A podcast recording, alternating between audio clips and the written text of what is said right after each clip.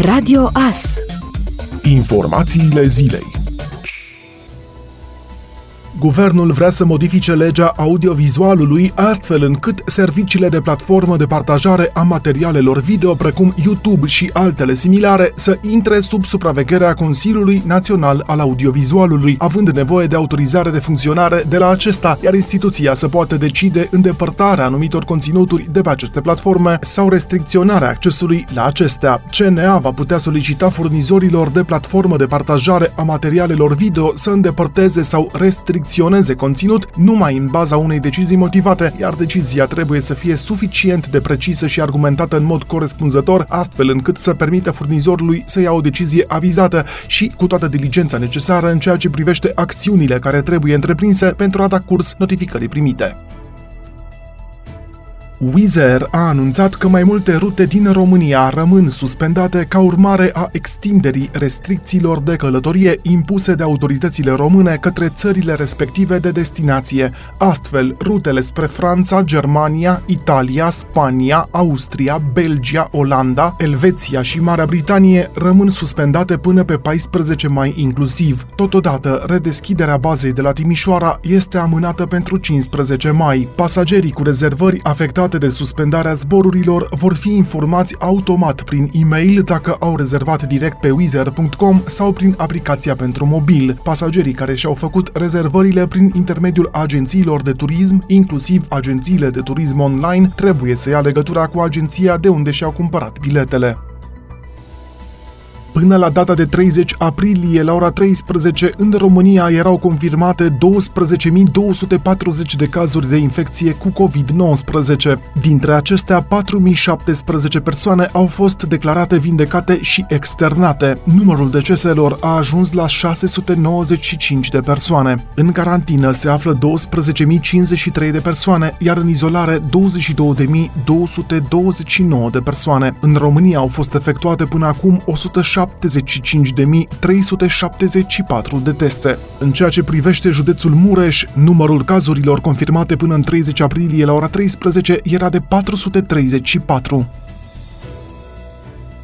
Doi agenți de poliție de frontieră au fost reținuți pentru luare de mită și comiterea altor infracțiuni, după ce au primit banii de la șapte cetățeni români care veneau din Germania pentru a fi declarați conducători de autovehicule de transport marfă și a evita astfel intrarea în carantină. Agenții de poliție de frontieră români au consemnat în fals că persoanele în cauză ar fi conducători de autovehicule de transport marfă, aspect care le permitea să eludeze măsura carantinei instituționalizate pentru 14 zile, dat fiind că se întorceau dintr-o țară inclusă în zona roșie. Unul dintre agenți a pretins și a primit de la patru persoane suma de 200 de euro, motiv pentru care se efectuează cercetări sub aspectul săvârșirii infracțiunii de luare de mită, fals în declarații și zădărnicirea combaterii bolilor. Pentru eliminarea riscurilor la adresa sănătății publice, toate cele șapte persoane au fost introduse în carantină instituționalizată, unde au rămas până la data de 25 aprilie. În urma testelor efectuate la finalul perioadei de carantină,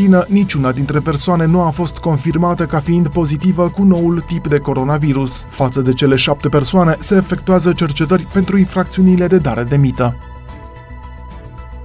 Unul dintre cele patru laboratoare chineze autorizate să efectueze teste clinice, Sinovac Biotech, se declară pregătit să producă 100 de milioane de doze pe an din vaccinul său experimental împotriva noului coronavirus apărut în China și care s-a răspândit în întreaga lume, în pofida faptului că acesta nu a trecut toate probele. Laboratorul se arată încrezător. În 2009 a luat-o înaintea concurenței și a devenit primul în lume care a pus pe piață un vaccin împotriva gripei porcine. În pofida faptului faptului că tratamentul este încă departe de omologare, producătorul trebuie să demonstreze că este capabil să-l producă la scară mare și să supună loturi controlului autorităților. Astfel, producția a fost lansată înainte de încheierea testelor clinice. Peste 100 de laboratoare din lume se înfruntă în a fi primul care pune la punct un vaccin, însă mai puțin de 10 dintre ele au angajat în prezent un test clinic pe oameni, potrivit școlii de igienă și medicină tropicală de la Londra. Potrivit Organizației Mondiale a Sănătății, producerea unui vaccin poate dura între 12 și 18 luni.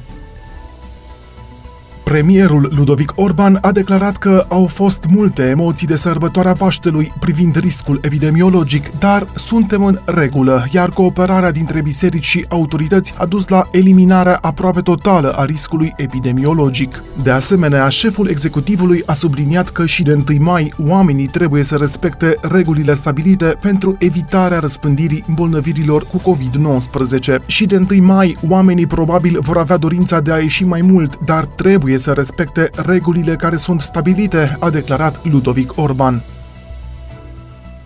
Persoanele care așteaptă colete de la curieri sunt vizate de o serie de atacuri din partea atacatorilor cibernetici. Conform experților, atacatorii se dau adesea drept angajați ai serviciului de livrare, spunând că a sosit un colet, însă, pentru a-l primi, potențiala victimă trebuie să citească sau să confirme informațiile dintr-un document atașat. Astfel, odată ce victima deschide atașamentul, malware-ul este descărcat pe computerul sau telefonul său, scrie Agerpress. Specialiștii Kaspersky ne recomandă să fim atenți la câteva aspecte. Atenție la adresa expeditorului. Dacă provine de la un serviciu gratuit de e-mail sau conține caractere lipsite de sens, cel mai probabil este fals. Atenție la text. Companiile cunoscute nu ar trimite e mail într-un format greșit sau cu o gramatică defectuoasă. Nu accesați atașamente sau linkuri din e mail primite de la servicii de livrare, în special dacă expeditorul insistă pe acest lucru. Nu în ultimul rând, utilizați soluții de securitate fiabile, precum un program antivirus care să vă protejeze de astfel de atacuri informatice și de site-uri răuvoitoare.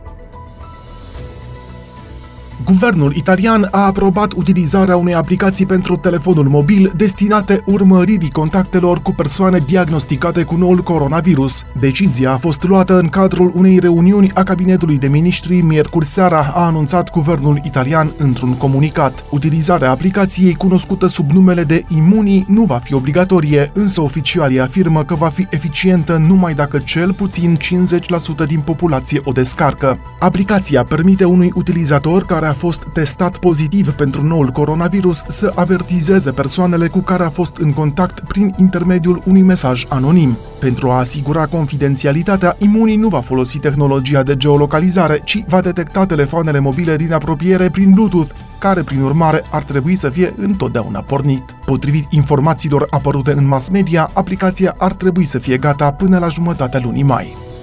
Ascultați Radio Astărnăveni 107 cu 1 FM și online pe tvas.ro.